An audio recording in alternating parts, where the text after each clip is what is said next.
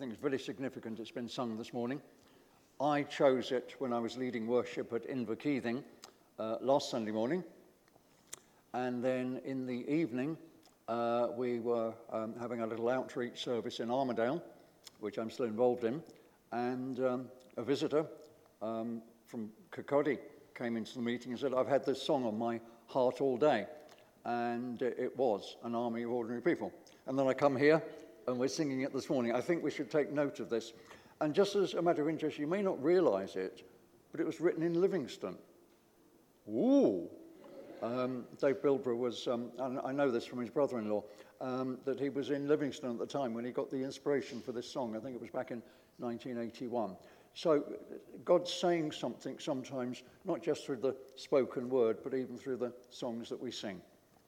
Okay, we're going to read from Matthew's Gospel, chapter 6, a passage that almost all of you will be familiar with, but possibly one in which we don't so often read uh, in church.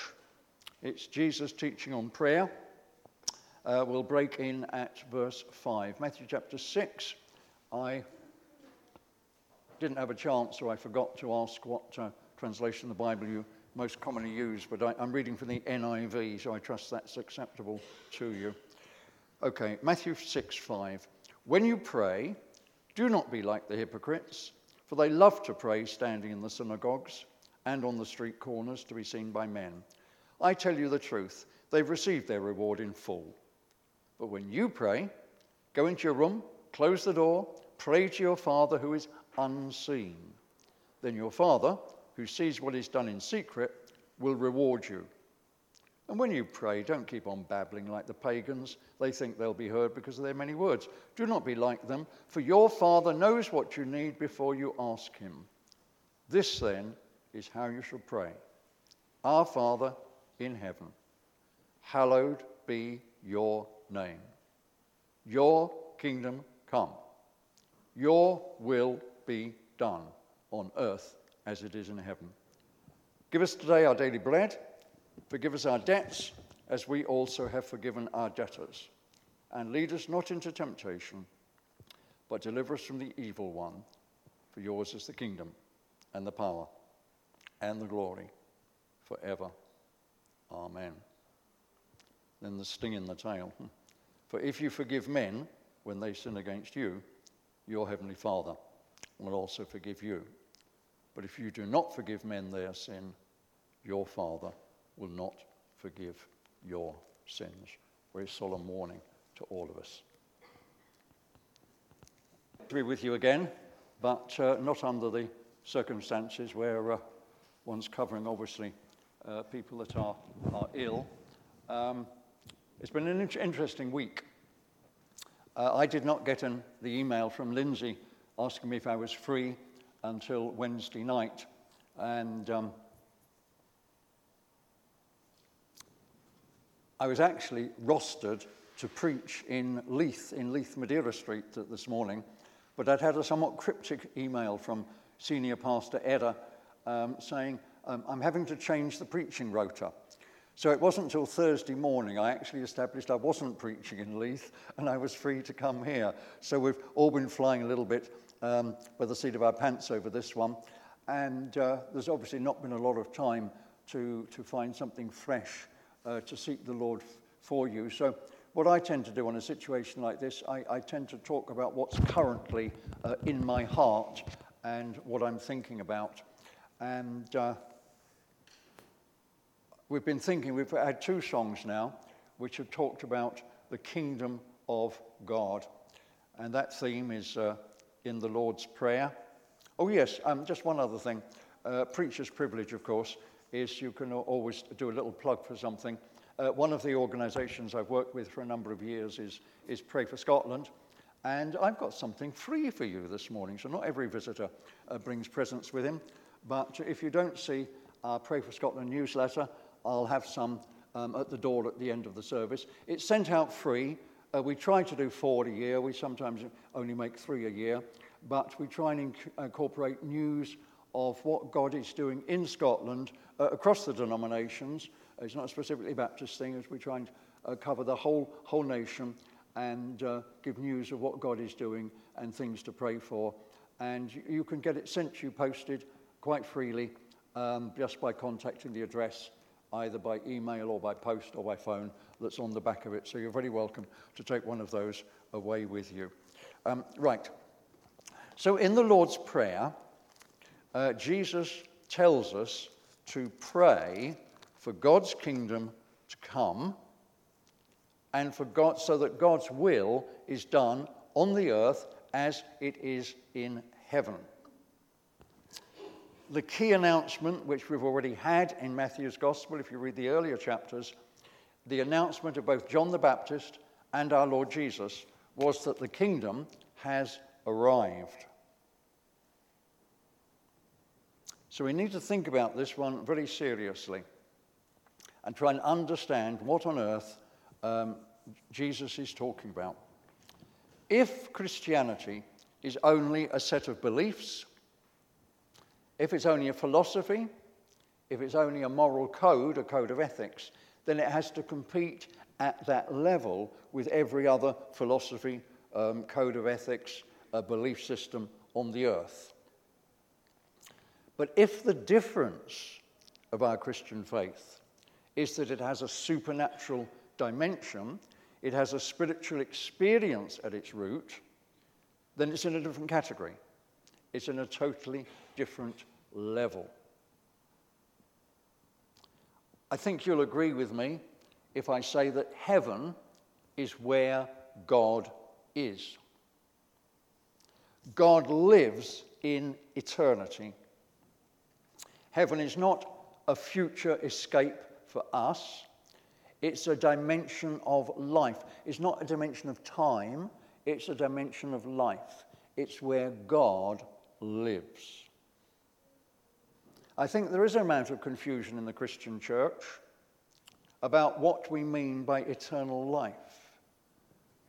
Do you remember that Jesus said in John 6 47, Whoever believes has eternal life? And then Jesus himself defines eternal life in that final discourse with his disciples in John chapter 17.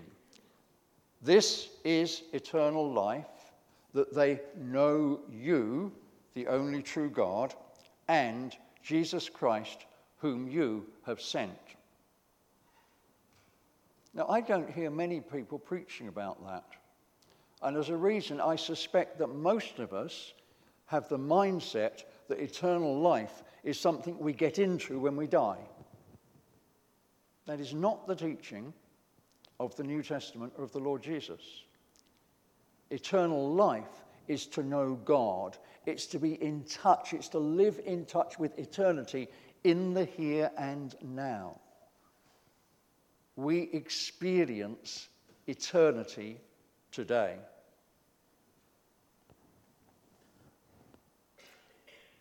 The unseen world is real. Now, when I was growing up, I would have struggled with a statement like that, as many of you, because I suspect most of us are on the, roughly the same generation, very scientific world, mechanistic world, and the plea about everything was prove it, prove it. I don't believe anything I can't see. And you had to resort to illustrations like, well, have you ever seen electricity? Does that stop you putting on a light switch or something like that. Today, everybody believes in the unseen world. You probably haven't used a sat nav this morning, um, unless you're a visitor that was trying to find the church. Some of you will have used one in this last week, I'll bet. Many of you will have used a mobile phone this morning. How does the message get into it? Whether it's a text or whether it's a, a spoken phone call. We all believe in the reality of the invisible world. The invisible world is around us all the time. We all trust in things we can't see. Just because they're invisible doesn't mean they don't exist. And I think we need to think about heaven and the spiritual realm in the same way as we think about the realm of cyberspace. It's just all around us. The issue is do we plug into it Are we connected with God? Are we connected with heavenly realities? It's not difficult to believe in a spiritual world, but we're in a danger that the, the, the, the world system is actually ahead of much of the Christian church. We're suspicious of being too spiritual, while the world is following its belief in, in crystal healing and goodness knows what else um, to trust in to try and find security and guidance. We're living in a very, very spiritual society. But somehow people are not looking to the church to connect with it. We don't have to go into quantum physics or black hole astronomy to prove anything about things that are invisible. Although some of you, you, you know the quip, don't you, about the astronaut that went into uh, space and came back boasting that he hadn't seen God since he was up there. Um, but a neurosurgeon countered him and saying, Well, that's strange. He says, I've been operating inside people's brains for the last 40 years, and I've ne- never yet seen a thought. It's nonsense, remember that one. It's nonsense to say that we don't believe things we can't see. Even in the short passage of scripture I read, um, Jesus himself says the Father is unseen, but we pray to him. We've got this idea of unseen, Moses trusted in him who was uh, invisible um, in uh, Hebrews 11. Uh, First Peter writes um, to the Christians of his day, You have not seen him, but you love him. Let's think about science for a minute and lessons we can learn from science. Do you expect scientists to continue to make discoveries? Are the things that are still need to be discovered. Because if not, actually it's all history. They're just recording what has been discovered. They're just writing about what has happened. But all a scientist does is discover something that has already been invented. Yeah? 200 years ago, nobody knew anything about x rays. Did I mean x rays didn't exist? No, of course not. About 150, maybe, I'm not a historian of science, maybe a little bit more than that, people began to suspect they existed. By 100 years ago, x rays were in common use in the medical profession.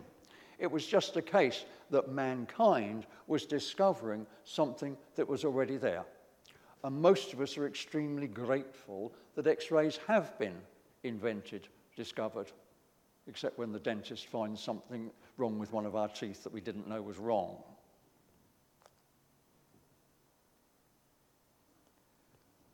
God is infinite.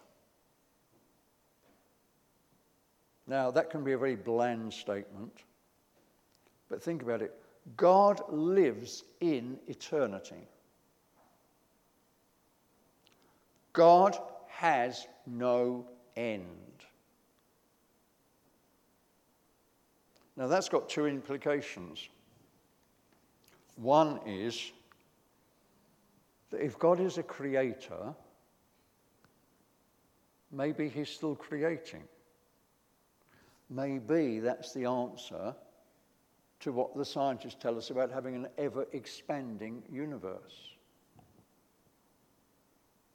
just because the Bible says that God finished creating the earth in Genesis and he rested doesn't mean that he's not doing other works of creation not related to this immediate earth. But more than that, if God is infinite, there is no end to what we can discover about him. You are not going to be bored in heaven. We are not going to be singing, Oh, that will be glory for me. 30 times every hour forever and ever and ever. Because if God is infinite, there's always more that we can discover about Him. And that's something to be excited about. That's something to look forward to. We're never going to be bored because God has always got more. Now, some years ago, I started um, a ministry called Kingdom Kids. I, what I felt God was telling me to do was to draw together children to teach them to pray for the nation. Um, and at our first children's prayer celebration. Now, we advertise these very carefully because when people think of children's work, they tend to think of gospel missions. And I wanted to make it quite clear that wasn't what I was doing. So, with the various um, children's workers and youth leaders I was in touch with, I made it very clear that I only wanted them to bring children that knew they were Christians. And we advertised it as being for, I don't know whether it was 10 to 13 year olds or 10 to 14 year olds. My friend uh, Jeff um, was up from London on a mission. We did it in Leith uh, when I was based then. And um, we had about 100 kids turned up, and it was advertised as a prayer celebration. Um, Jeff spoke, and having spoken, he made the fatal mistake. Well, I don't know if it was a fatal mistake, but he said to the kids, those of you that are bored with being a Christian, stand on your seats. And 100 children jumped onto the pews. I'm glad we didn't have health and safety 30 years ago, at least not as stringent as we did now. And the look on their teachers' and leaders' faces was one of absolute shock and horror. Now, I'm not sure that I would have done it, but it said something very worrying to me that children who genuinely had an experience of salvation had never gone on to discover more. They weren't growing in their Christian faith. Some of them, frankly, were bored because they were sitting through the same gospel message um, every Sunday um, for the sake of the unconverted kids that were in their Sunday schools. But I don't want to get distracted onto children's ministry because I could speak about that for a couple of hours. But um,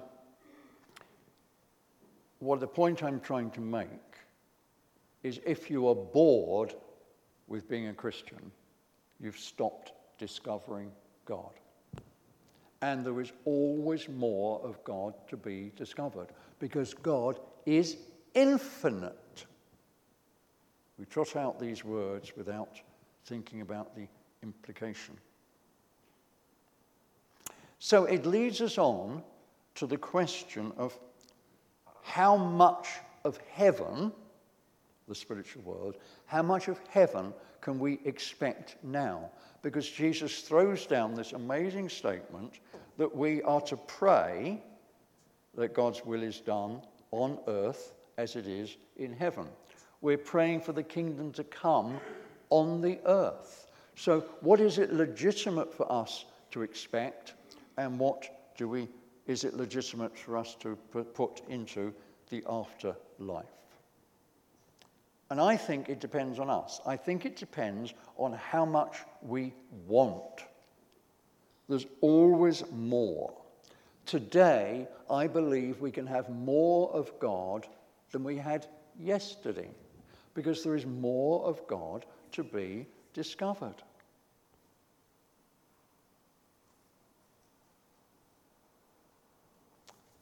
Think about, think about heaven. There's no sin in heaven. There are no demons in heaven. There's no sickness in heaven.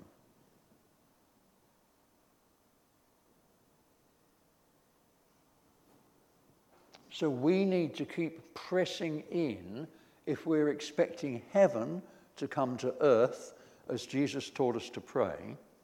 We need to keep pressing in to receive more. You see, there's a danger. I did wonder about talking about uh, suffering this morning, but I, I felt that um, I probably didn't know you well enough as a, a church to stick my neck out quite that far. But in a situation where you are praying, as you obviously are praying, for somebody to be healed, what do we do when we don't see an answer to our prayers? Well, some of us can get very frustrated and we can blame ourselves and say, oh, God doesn't listen to my prayers.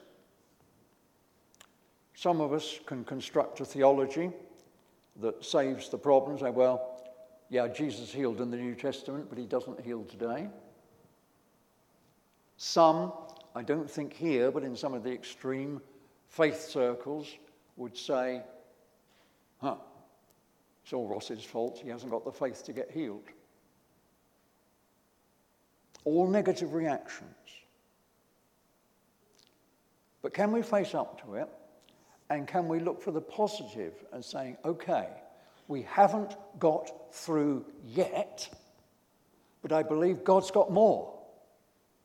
And so, Father, would you show me more about pressing into yourself? Would you show me more about living in your kingdom? Would you lead us into, as a group, as a church, lead us into more of your healing power? So that we're not looking at it from an aspect of defeat, but we're looking for it as an aspect of, of expectancy, of positive, Lord, we want to grow, we want to learn. We haven't got it all together yet, but we are wanting you to teach us. And we're wanting to see a breakthrough in the realm of physical healing. And, of course, everything else that we're involved with. So, my word to you, and I think this is a word from the Lord, is don't give up in despair, but keep pressing in because God's got more. And Jesus wouldn't have told us to pray for God's will to be done on earth and for his kingdom to come on earth if it wasn't possible. But we're doing it by stages. We're doing it by stages. So let's not just get discouraged we haven't got to the end yet but don't give up the pursuit.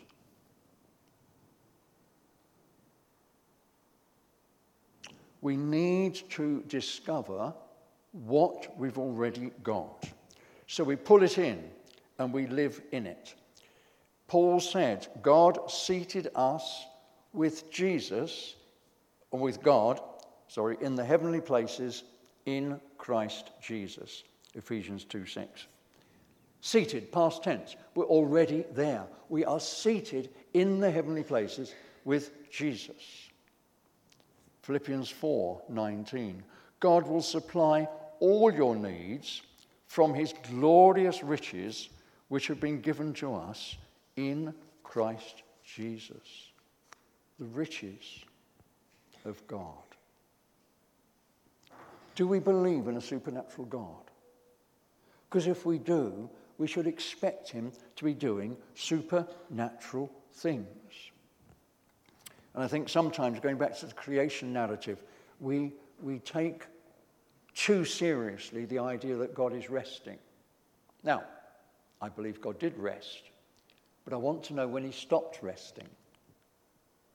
Because I don't think we're still in that seventh day. Jesus said, My Father is working. We must be working because my Father is working. God is working today, upholding the universe by the word of his power. He's not doing nothing. And as a friend of mine cheekily says, if God created heaven and earth, he must find it difficult not to do a few miracles occasionally. We're living in the eternal dimension. We're living in the heavenly dimension. We're living with in the spiritual world. That's why Paul tells the Colossians if you've been raised with Christ, seek the things that are above, where Christ is, seated at the right hand of God. Set your mind on things that are above, not of the things that are on earth.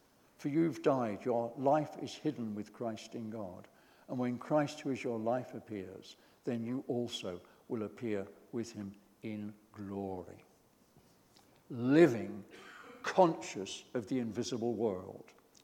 Paul also says something similar to the Corinthians, 2 Corinthians 4:18.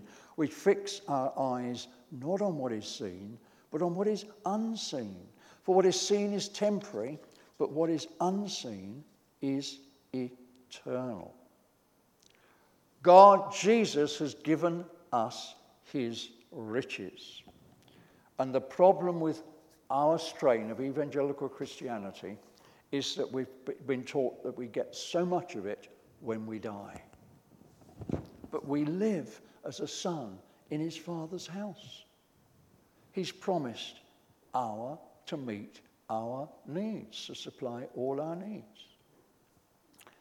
Many of Jesus' parables were referring to the future and the future life. But in Matthew 13, where Jesus talks about the man that finds a box of treasure in a field, or the merchant, the pearl merchant that finds a particularly valuable specimen, what is, what is, what is the point of it? Jesus says the guy sells it not to store it up for the future, he stores it to get hold of it now. That's Christianity. And what's the treasure? Well, it's Jesus, isn't it? Everything is in Jesus. God has given us everything in Jesus. God, has, the God who gives us his Son, will he not give with him, give us everything else that we need? We're to live as a son in his Father's house. What is God like? Well, that's actually a question we all ought to be able to answer. If somebody says to you, What, what is God like? We ought, very, without even thinking about it, somebody's like Jesus. And many people have got some idea of what Jesus is like. And Jesus said, He who has seen me has seen the Father. But it's, it's more than that. Hebrews goes on to explain Jesus is the radiance of God's glory, the exact representation of his being. Now, you know that.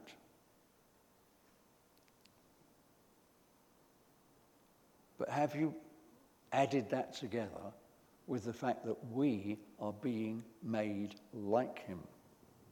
We're being transformed into his likeness from one degree of glory to another. 2 Corinthians chapter 3. When he appears, we shall be like him. I don't think St. John, in his first letter, says that's going to, something that's suddenly going to happen when Jesus appears. It's what God is doing in our lives now. He's conforming us to the image of his Son. Predestination is to be conformed to the image of God's Son so that we become fully human. God, we become what God intended us to be when He designed us in the first place. Let me give one example before I begin to wind down.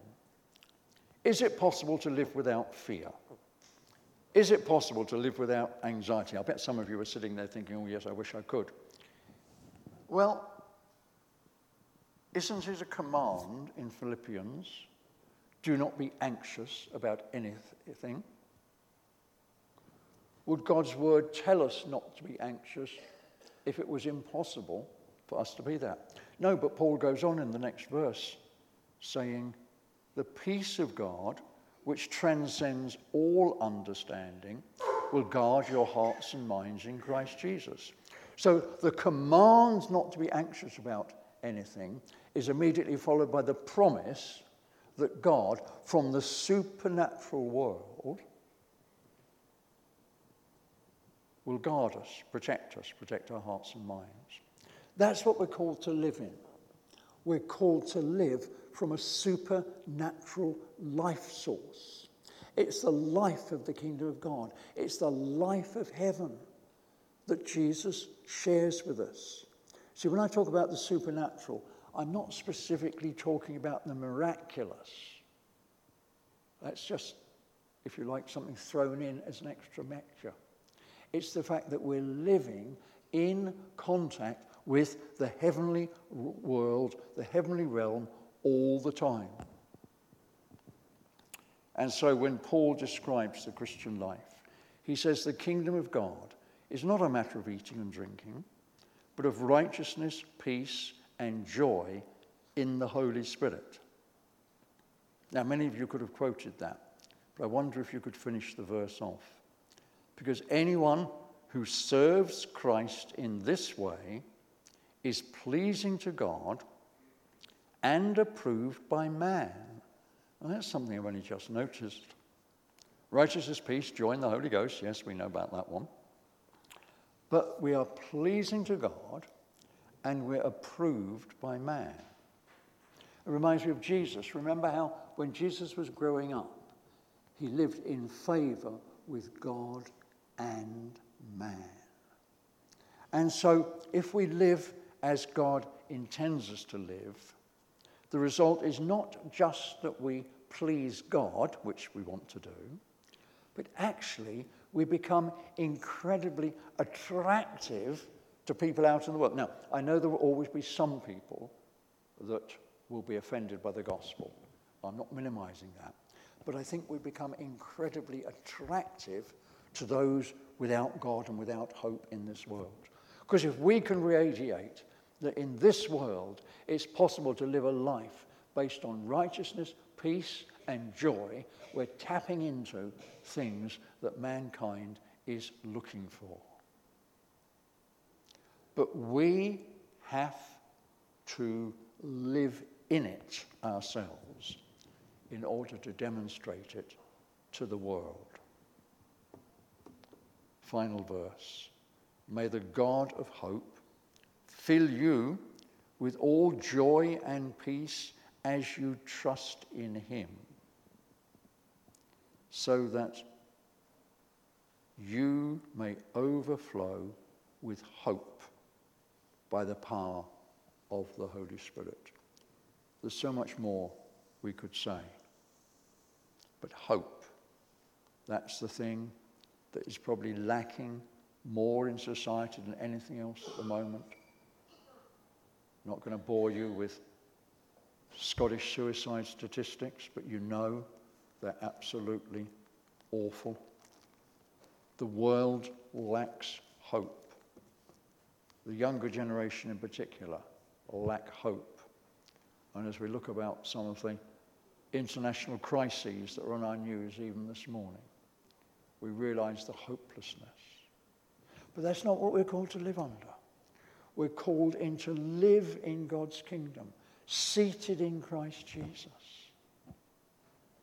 Eternal life is being in contact with the living God now, today, and day by day. So, Father, we thank you for that incredible privilege that you've given us of sharing your life with us. Even that which we can't grasp or understand, the idea that somehow you invite us to share your throne, that we're seated with our Lord Jesus in heavenly places. Lord, we want to live up. We want to live up to that privilege. We want to live up, Lord, to that privilege. And inherit all that our Lord Jesus died to obtain for us. Thank you, Lord,